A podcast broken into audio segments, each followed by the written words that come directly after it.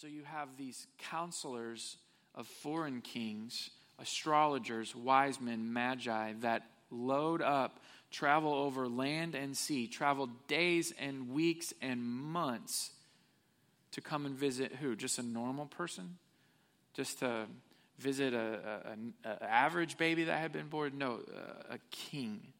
This is the birth of a king. Then you go one chapter over. So here's where we are. A king was prophesied, a king was foretold to Mary. Jesus was born and celebrated like a king. And then there's a herald, chapter 3, verse 1. In those days, John the Baptist came preaching in the wilderness of Judea and saying, Repent, because the kingdom of heaven has come near. For he is the one spoken of through the prophet Isaiah, who said, A voice of one crying out in the wilderness, Prepare the way for the Lord, make his path straight. So, this is John the Baptist, whose responsibility in the story of God's people is to get God's people ready for the king who has been born to take his throne, to begin to step into his kingdom. You have all been to court, I'm sure, because someone else did something wrong and not because you did something wrong. But when you're there and everybody's just kind of mealing around and there's some whispering going on, the bailiff walks in and stands up and said, uh, Please rise. Uh, you're honorable, such and such, such and such, and such and such. And the judge walks in and he takes his seat. The bailiff is the herald. The bailiff is prepare. The bailiff is He's here. That's John the Baptist's role. Jesus is here, and not just Jesus as an individual, but Jesus as the king. The king is here. The king is getting ready to step in to his kingdom. Then at the end of chapter 3, look what happens, verse 13. Then Jesus came from Galilee to John at the Baptist at the Jordan River to be baptized by him, but John tried to stop him, saying, I need to be baptized by you, and yet you come to me. And Jesus answered him, Allow it for now, because this is the way for us to fulfill all righteousness. Then he allowed him to be baptized. And after Jesus was baptized, he went up immediately from the water. The heavens suddenly opened for him, and he saw the Spirit of God descending like a dove and coming down on him. And there came a voice from heaven This is my beloved Son. I take delight in him. So, the king prophesied, a king foretold to Mary, a king born, a king heralded, and now here at Jesus' baptism, look what happens. The skies open and the Holy Spirit comes down. This is Jesus' inauguration. Instead of an earthly crown, he's crowned with the Spirit of God. This is a king taking his place in his kingdom. How, how do we know that? Because he immediately begins to preach and proclaim his kingdom. The end of chapter 4 Jesus was going all over Galilee, teaching in their synagogues, preaching the good news of the kingdom, and healing every disease and sickness among the people. Then the news about him spread throughout Syria, so they brought to him all those who were afflicted, those suffering from various diseases and intense pains, the demon possessed, the epileptics, and the paralytics, and he healed them. And large crowds followed him from Galilee, Decapolis, Jerusalem, Judea and beyond the Jordan. So look who the first charter members of Jesus' kingdom are. It's not the rich, it's not the powerful, it's not the influential, it's those who were afflicted, those suffering from various diseases, those suffering from various intense pains, the demon possessed, the epileptics, and the paralytics. And it's not just these specific afflictions that Jesus had a heart for. Because if you had one of these afflictions, eventually you were going to be pushed off to the periphery of society. Because if you have epilepsy today and you have an epileptic moment, I guess that you are not going to, number one, because you have some kind of medicine. They didn't have medicine in the first century. If you did have an episode here, we would all pick up our cell phones and call you an ambulance at the same time because that is an advantage that we have. And they would take you to the hospital and they would work you up, and we would all be praying for you, but I think we would assume that you were going to be fine if you had epilepsy. But if you're in the first century and you have epilepsy and your first episode, people don't know what to do. And so, but maybe the episode is over and things go back to normal, but then you have another one, and then you have another one, and you have another one. Eventually, everyone's going to look around and go, I don't know how to help you. I don't know what to do. Eventually, you're going to be pushed to the side. If you are a paralytic, today you have some advantages that they didn't have in the first century. Eventually, the paralytics were going to be pushed to the side. If you were demon possessed, eventually they're not going to know what to do with you, and you're just going to end up living outside of the village, kind of wandering in, totally homeless. If you have intense pain and you shriek out, everybody's going to rally around you in the first century. But they're not going to know, know what to do with you. And if that intense pain keeps happening, eventually they're going to say, We can't help you. And you're going to get pushed to the side. And, and these people who had been pushed to the side, these are the charter members of the kingdom of Jesus. So if you're thinking, I'm going to use the kingdom of Jesus to become more rich and more powerful and more influential, we need to remember who the very first people he invited into it were. And then he begins to preach the most famous sermon in the history of the world. Chapter 5, verse 1 When he saw the crowds, he went up on the mountain. And after he sat down, his disciples came to him.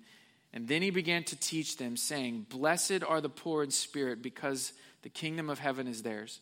Blessed are those who mourn because they will be comforted. Blessed are the gentle, because they will inherit the earth. Blessed are those who hunger and thirst for righteousness, because they will be filled. Blessed are the merciful, because they will be shown mercy. Blessed are the pure in heart, because they will see God. Blessed are the peacemakers, because they will be called sons of God. Blessed are those who are persecuted for righteousness, because the kingdom of heaven is theirs. So here we are, a king foretold, a king proclaimed to Mary, a king born, a king heralded, a king anointed, a, king uh, proclaiming his own kingdom. And, and, and now he is telling us what life inside his kingdom is like. And look what it's like it is like justice. It's like justice.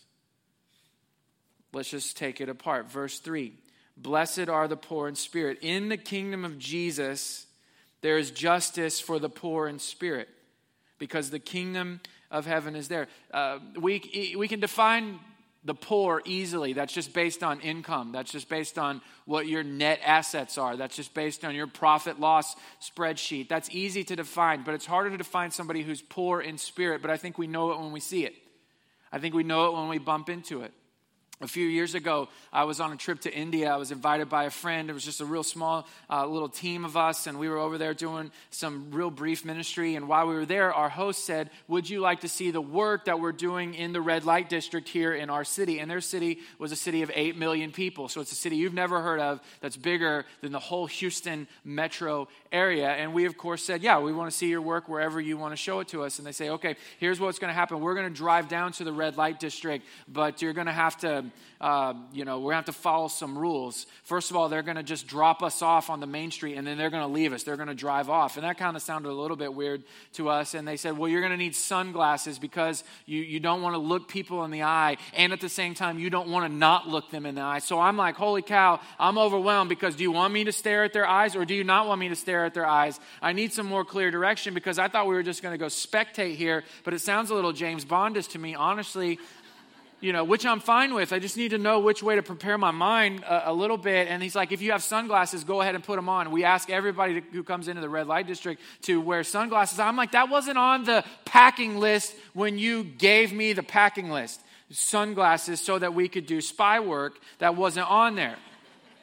But I borrowed some from somebody. Sure enough, they drive us into the middle of this city a market area, stores up and down the street. We get out of the car, the car drives off, and we start walking down one of the blocks there. And there are what I would have considered Indian apartment buildings on both sides, just tall buildings. They had windows, and just on the outside, it looked like, you know, what you would think of as apartment buildings in the nation of India. And I'm thinking we're walking towards the red light district, but it became really, really clear immediately that we were in the red light district that what I thought were apartment buildings were actually just buildings filled with brothel after brothel after brothel after brothel after brothel. And so he leads us in one, and we walk up three or four flights of stairs, and we would go in this certain one because they're all owned by different brothel owners. And they had some favor with a, a few of them, and we walk in, and it's a it's a waiting room that's about the size of this stage, so not big at all. And along the edges of the wall were um, little those were seats. And then inside the waiting room, there was a hallway, very short and narrow hallway. And inside that hallway, there were a few doors. And when we opened up the doors, it was a bedroom, but it looked more like a bathroom stall than an actual bedroom. And the only thing in it was a twin bed. There were locks on both sides of the doors. And we would go into one, and then we'd see the next one, and this whole district, buildings as far as your eye could see, block after block, filled with nothing but these brothels. And when we would walk in, we would see these young women sitting in these chairs in this waiting room, just waiting for the next customer. Now, most of us, you know, our experience with prostitution is a story that sounds like a young woman ran away from home, was rebellious, got addicted to drugs, got it over her head, eventually lost all her money. In order to finance her drug problem, she turned to prostitution. That's not the story if you are a worker in a brothel in India. That story is my parents were simple and uneducated. They lived out in the country, and a sophisticated man came out one day and said, Hey, we have great jobs for your daughters back in the big city. We'll take care of them, we'll love them. They'll be able to send money back home so you can support the rest of your family. It is a win win. She's going to have a great time. And they drop them off in these cities bigger than the city of Houston where they don't know the language, they've never been, they don't know how they, to get out, they lose all their documentation and they are forced to be there. Or their husband was one of the worst human beings on planet Earth, had a drug problem of his own, had a gambling problem of his own, and in order to finance his own entertainment, he sells his wife into one of these brothels. That's their stories. Their story isn't, I got rebellious and I lost track of my self control. So as I would look around this room, you see in their faces poor in spirit, not just impoverished, but poor in spirit. And in this system that we live in, this world system, it works against the poor in spirit. What it wants to do is make the poor in spirit poorer in spirit. What our world system does naturally on its own is it presses down the pressed down. And Jesus comes in and he said, But in my kingdom, the poor in spirit receive the kingdom of heaven. The kingdom of heaven is theirs. There's justice for the poor in spirit. There's also justice for those who mourn. Verse 4 Blessed are those who mourn because they will be comforted. You see, the injustice of mourning is not just that we mourn loss, because that's going to happen to all of us. The injustice of mourning is that we're going to have to eventually mourn again. You remember the story Jesus is uh, walking through a town or a village, and a religious leader comes to him because his daughter is sick and he wants Jesus to come back to the house. And Jesus agrees. And on their way to the house, Jesus heals the lady who had been bleeding for 12 plus years. And uh, by the time Jesus is to the house, somebody's already came and said, The daughter has passed away leave Jesus alone. And, but Jesus is not deterred. He, he goes into the house and people are mourning there. The Bible says that they're weeping and they're wailing. And, and Jesus says, Quit crying because she's just asleep. Now, that was insulting to them because she was not just asleep. They know the difference between asleep and dead. In fact, they had, I'm sure, laid themselves over her body as, she, as they mourned, as they wept, as they wailed. They knew that there was no life in her. But Jesus says, Don't worry about it. Quit your crying. She's just asleep. And sure enough, Jesus goes in and wakes her up from the dead. Beautiful story. But because of the world we live in, eventually that house was going to be filled with mourning again. Great aunt such and such was going to pass away and they were going to cry. Grandpa was going to come to the end and they were going to cry. More tragedy was going to happen. That's the injustice of mourning here on planet Earth is that it's not just one time and then it's over. It's a cycle of mourning.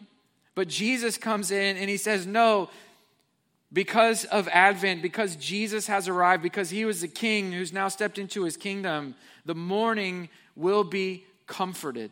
There's justice for those who mourn. There's also justice for the gentle or the meek. Verse 5 Blessed are the gentle. Your version may say meek, because they will inherit the earth. How many of you just bravely today uh, just would admit in elementary school you were the teacher's pet? Just anybody, just teacher's pet? Yeah, you, you don't want to brag about it, but you were, and, and 90% of you were women. 90% of you were girls.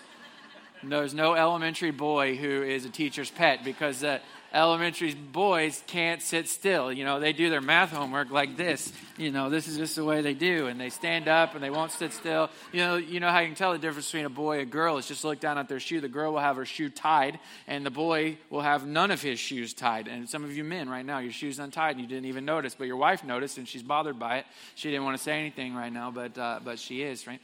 So no boys are the teacher's pet, only the girls, because the girls are better behaved. And and uh, to be a teacher's pet you not only need to be well behaved, but there, there needs to be a certain amount of personality in you that likes to be the center of attention. You don't accidentally become the teacher's pet. You want to be the teacher's pet, therefore, you do things to become the teacher's pet. And here's how I know that because one of my children is the teacher's pet. Annabeth is in first grade. She writes love notes to her teachers. They're so encouraging. Like, I feel built up and equipped in my faith after I read her notes to her teachers. It's unbelievable, but she likes it. She's the first to volunteer. Uh, you know, if, if she's not the first to volunteer, she's the first one to get up out of her seat and just go and stand there. Uh, she's a joy to be around. She's the perfect teacher's pet, but she's got that personality that likes to be in the middle of everything. Jackson, our fourth grader, he's a little bit different. He's got an infectious personality. He's a joy to be around, but he's just going to get his little crew of guys and they're going to have a good time. You know, he might volunteer or he might not not, if you called uh, on him, you know, if I asked Annabeth to come and help me with the sermon today, she's already got it written. I mean, she she's just ready. She wouldn't even, she'd just go off the cuff. She'd love it. But Jackson, if I called him up here, he, it would really, he, he wouldn't like it. And so he's not going to be the teacher's pet in his class. So we were totally shocked. We were totally shocked uh, about a month ago, he came home and told us that he was running for student council in his little class. And honestly, I was pumped that he would have that bravery and no courage to just go for it. It's great. They were going to elect two people uh, from his class, and uh, it was going to be awesome. So he had to give a speech. And, and so I was excited because I was like, man, well, I can help you give a speech. That's what I do every single day. I, was a little disappointed because his speech was so amazing. I wasn't going to be able to help him with anything. And, and then I was losing my moment to look awesome as a dad, you know? His speech was awesome. He was running on the platform of more food in the cafeteria, which I thought was a, I thought was a strong, strong platform to, to be running on. And he did a great job of delivering it. And, and so uh, uh, to, to me there in the house, the day before, the night before the big election, he uh, comes to me and it's, it's 8.30. I mean, it's almost bedtime. And, and Amanda's gone that night for some reason. And he's like, I need a poster for tomorrow. I mean, this is why little boys are not the teacher's pets, you know? Like, that would have been great to know three days ago. That would have been fine to know three hours ago, but like, we're out of luck. Like, I'm not packing up your middle sister and then our infant to go to Walmart to buy you some poster board so that you can draw a stick figure on it and say, vote for Jackson. Like, we're not doing that for all of that. I'm like, why don't we make flyers? We can print them out. And so we got online we made a flyer. It was a good one. It was strong. It was. Uh, it was. We totally plagiarized Nike. It was. Just do it with the swoosh. Vote for Jackson Jones. It was awesome. We printed out a bunch. I'm like, pass these out right, out right before the vote. That's you want to be in the minds of the voters. It's going to be good. Nike, maybe that's going to have some appeal. So we sent him off that day. I mean, it was honestly the most nervous I've probably ever been in my whole life while he was at school. You know, how did it go? And all that. He gets off the bus and he's got that smile on his face as he does every day when he gets off the bus. But then we're standing there ready to hear what happened. And he sees our face and his face immediately drops, which we know he didn't win the election.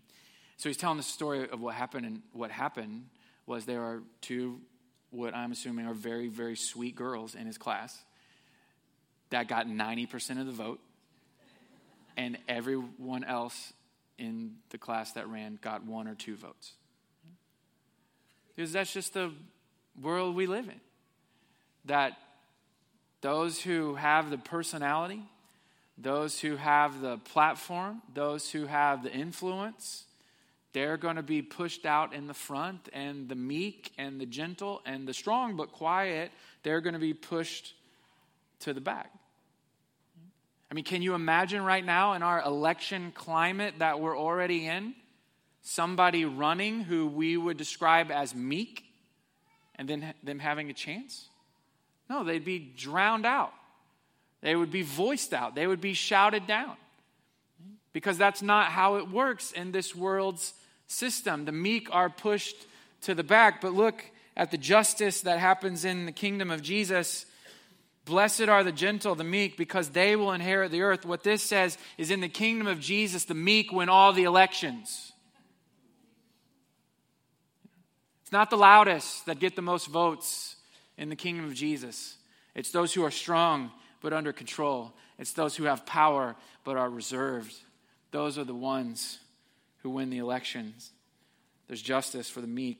Blessed are those, verse 6, who hunger and thirst for righteousness because they will be filled. There's justice for those who want righteousness. We look out to the news and it just breaks our heart because we see the devastating effects of sin. It's the same heart in us that was in Jesus when he's sitting on the Mount of Olives and he's overlooking the city of Jerusalem and he just begins to weep and he begins to have a broken heart and he says, Jerusalem, Jerusalem. He says, How I wish that I could just tuck you underneath my wings, how I could protect you like a mother hen would protect her chicks because he can see the devastating effects of sin that it's caused and is going to continue to cause. And we look out on our world, and that same heart should be in us. And we want righteousness, we want justice, we want things that should be done to be done, but the things that should be done aren't being done. The Things that aren't shouldn't be done uh, are being done. But in the kingdom of Jesus, it should be and it is are the same thing. Next, there's justice for the merciful. Verse 7 Blessed are the merciful because they will be shown mercy. You know, we love the golden rule. The golden rule is do unto others as you would have them do unto you. You know, the thing we never talk about at church is what happens when you practice the golden rule and then they don't do unto you the way that you did to them. You know, we never talk about what are you supposed to do when they don't return the favor. We don't talk about when you scratch their back and they don't scratch yours. We don't talk about when you rub her foot and she doesn't rub your feet, you know.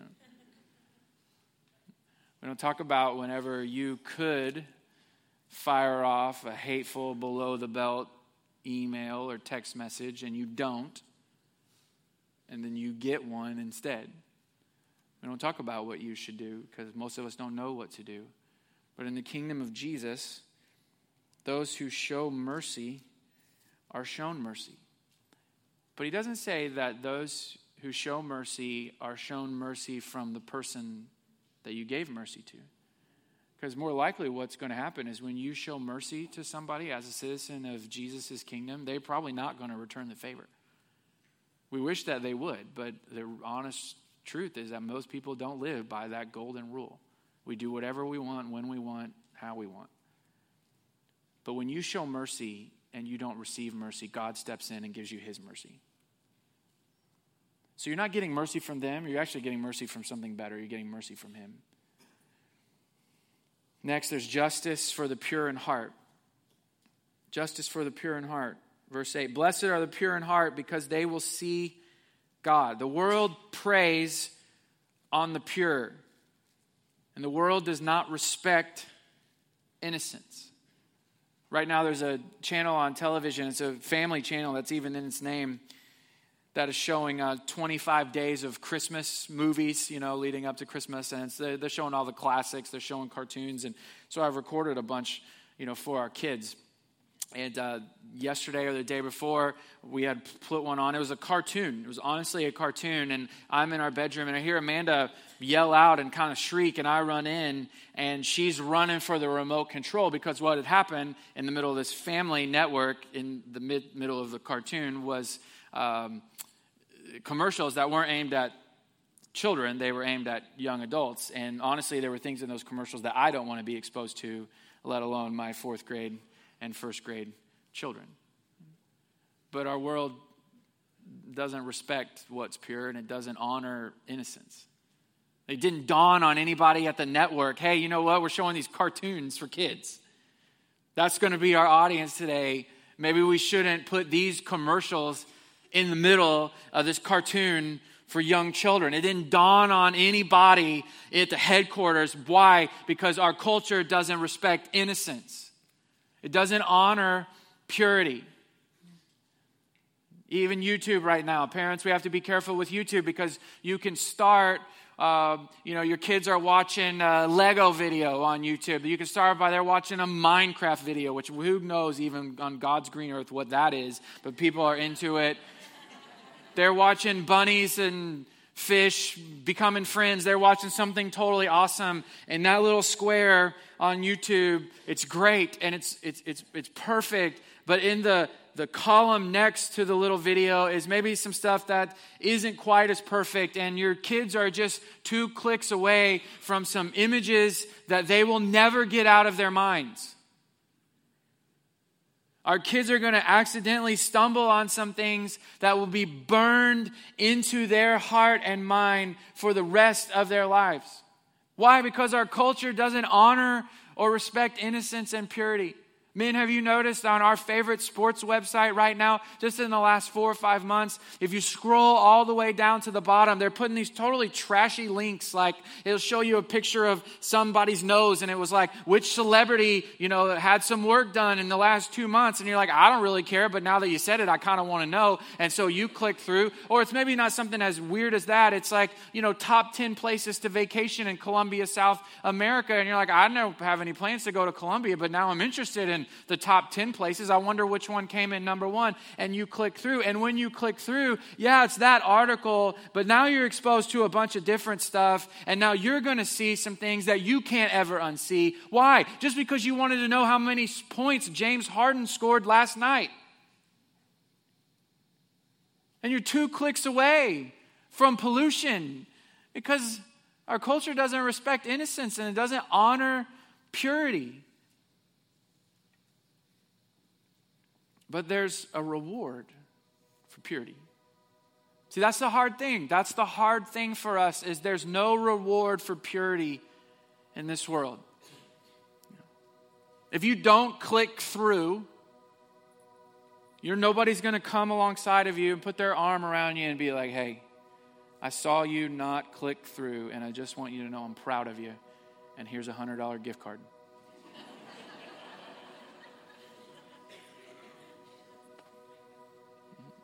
If you and your spouse decide, you know what, we'll be fine if we don't go and see this violently R rated movie, we'll be fine. People are going to ask, you know, hey, did you see such and such? Yeah. And you're like, no. And they're like, why not?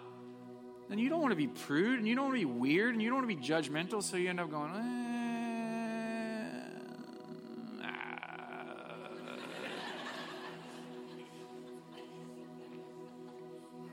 Nobody's going to come up to you when you go buy movie tickets to the Peanuts movie instead of that movie. And as you're getting popcorn, they're going to go, Hey, I just want you to know I'm with you all the way. All these other people, they're going to see that, and we bless them and we don't judge them. But I saw what you did. I saw that you wanted to see it. I, I saw that you liked movies, and I was on the, I saw all that. And I saw for purity's sake and innocence sake, you did it. And I just want you to know I'm buying your popcorn. There's no reward for purity and innocence in this world, but there is in the kingdom of Jesus, and look what it is. The pure in heart, they will see God. So some of us, we have the Word of God. And you own it. You own not one copy, you own 50 copies and 40 of those copies look like you ran over it with your truck. That's how into it you are. But recently, in these days, you're just not getting anything out of it. And it may be not that the word has changed because it isn't. It may be that my mind, I'll lead first, my mind, and then maybe you with me, our minds are so polluted that we can't see God in the pages of the Word of God. And you may be thinking, well, that's, then that ship has sailed for me. If innocence and purity is the way to see God, then I am blind for the rest of my life because I am not innocent and I am not pure. And let me just say to you, as one who can out sin the best uh, uh, of them, uh, one who has been in all kinds of terrible situations, one who has been self righteous. So I'm on both sides. If you've had secrets or you've been self righteous, I've spanned the whole globe. And just let me tell you, He can restore your innocence. He can rebuild your purity. All of that garbage that is in your mind that you put there, or somebody else put there, or accidentally got there, He can restore all of that. And when that purity and innocence is restored, man, it's amazing how many more times you notice God did that. And I see His hand and you know what? Today, I haven't woke up in a long time and really wanted to read the Bible, but today it's just like I crave it. And prayer's not really been my thing, but man, something has changed in me, and I just can't help it anymore. Because there's a reward in the kingdom of Jesus for purity and innocence. There's justice for the peacemakers. Verse 9 Blessed are the peacemakers because they will be called sons of God. You got to think about Israel's history as Jesus is speaking this out loud on this mountainside. In the first century, Israel was ruled by the Roman Empire, and the Roman Empire had their strategy of Pax Romana, which meant the peace of Rome. And their process for peace was military presence. They kept the peace with the threat of violence. And so, when the Jewish people there on the mountain with Jesus that day came down off the mountain and returned back to their village, they were going to see evidence of the Roman army everywhere. They were going to see the soldiers dressed in their armor. They were going to see the swords. They were going to see the horses. They were going to see the helmets. They were going to see all of that. And they hated it. In the same way that you would feel today if we left church and the crossing guard, the security officer waving us out of the parking lot is not an American citizen. He's not wearing an American police uniform. He's wearing some foreign government's uniform that's going to make you angry as a citizen of this country. They were angry that the Romans were there. And then these Roman soldiers that were there, they weren't the kind that were like, I see the cause and I believe in the vision and I want to help people, so I'm signing up for the Roman Empire. By this time in history, the, the soldiers stationed in, stationed in Israel were mercenaries. They were just violent people. So instead of trying to pretend that they weren't violent people, they just aligned their vocation and their violence together. So they would take advantage of the Jewish people, they would steal from the Jewish people, they'd rape the Jewish people, they do whatever they want. So the Israelites hated the Romans. And in the middle of all that, Jesus says in his kingdom, the peacemakers are the ones. I don't think any of them were like, oh, that sounds amazing. Yeah, that's what I want too. That's what I feel is peace. It's probably not that much different than how a lot of us feel right now. You look out on the world, does it feel like you want to work for peace? No. No, in this chaos, this culture of fear, moment of fear that we're living in, we're not going to feel very peaceful, but this is our opportunity to differentiate ourselves from the rest of the people on earth. Because you will never look more like your Father in heaven than you are when you are working towards peace. That's what he says. Blessed are the peacemakers, for they will be called sons of God. Listen, when somebody in your office, when they make that horribly offensive, racist comment, and before you were maybe the kind of person that either joined in or just let it slide, slide, why don't you work for peace and go, stop that? Stop it. You do that whenever you want, but not while I'm in the break room. That's not what we're doing here. I'm not a part of that. I'm working towards peace. When you're talking with somebody and they got some harebrained, awful, racist, horrible, bigotry minded strategy for the world, that's your moment to go, I don't, I don't think so. I don't think so. I think there's a better way. And we will differentiate ourselves among the people of planet Earth now when, when the world is shouting for violence and war and fear. We go, we don't live in that world. We don't live in that kingdom. We live in the kingdom of Jesus. And Jesus says, when it's in my power and control, I should work for peace. And the last thing, in the kingdom of Jesus, there's justice for the persecuted. Blessed are those, verse 10, who are persecuted for righteousness because the kingdom of heaven is theirs. I know that persecution feels like it's a million miles away. That's a Syria problem, that's a Nigeria problem, that's a China problem, but that's actually a Houston, Texas problem.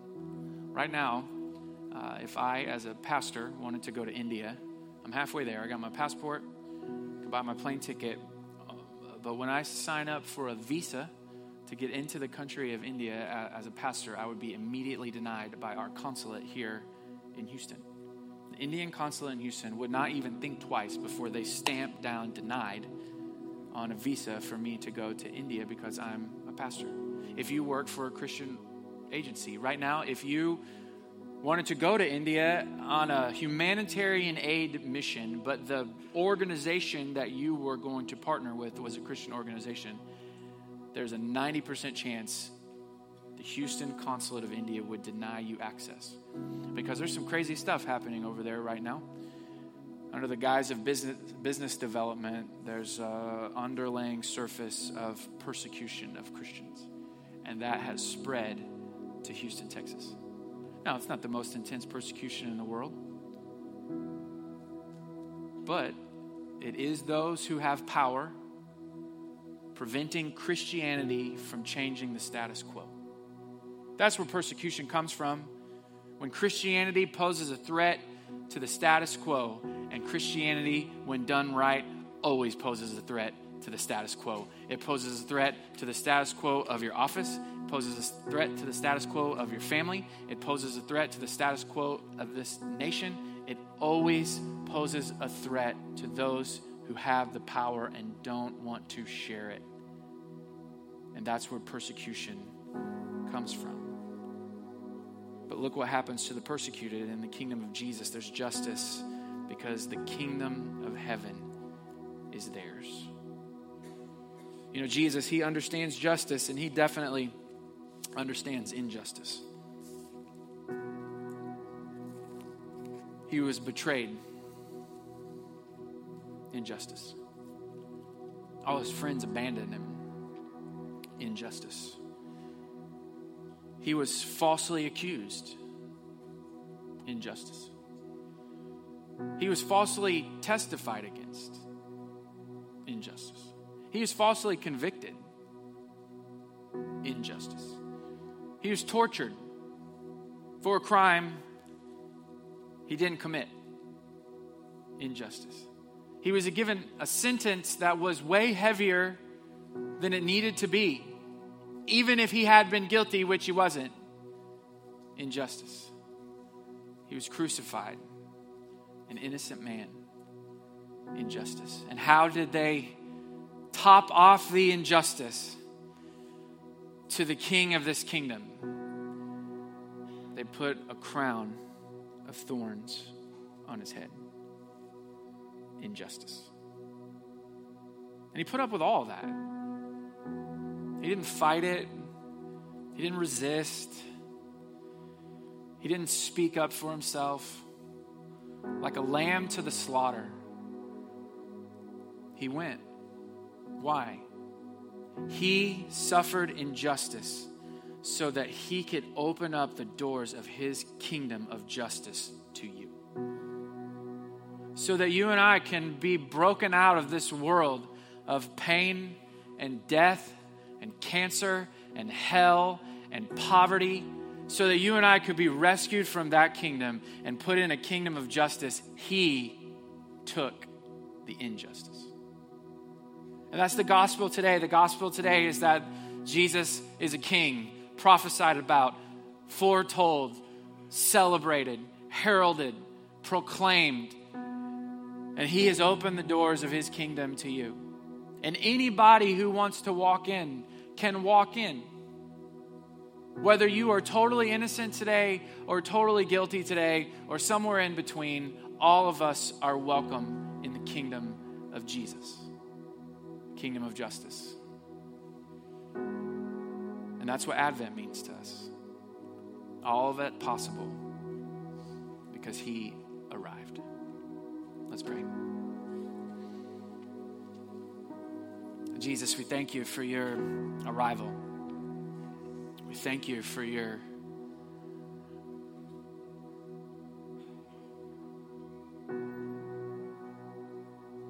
welcoming, grace giving spirit. We receive that today. Receive that today in the powerful name.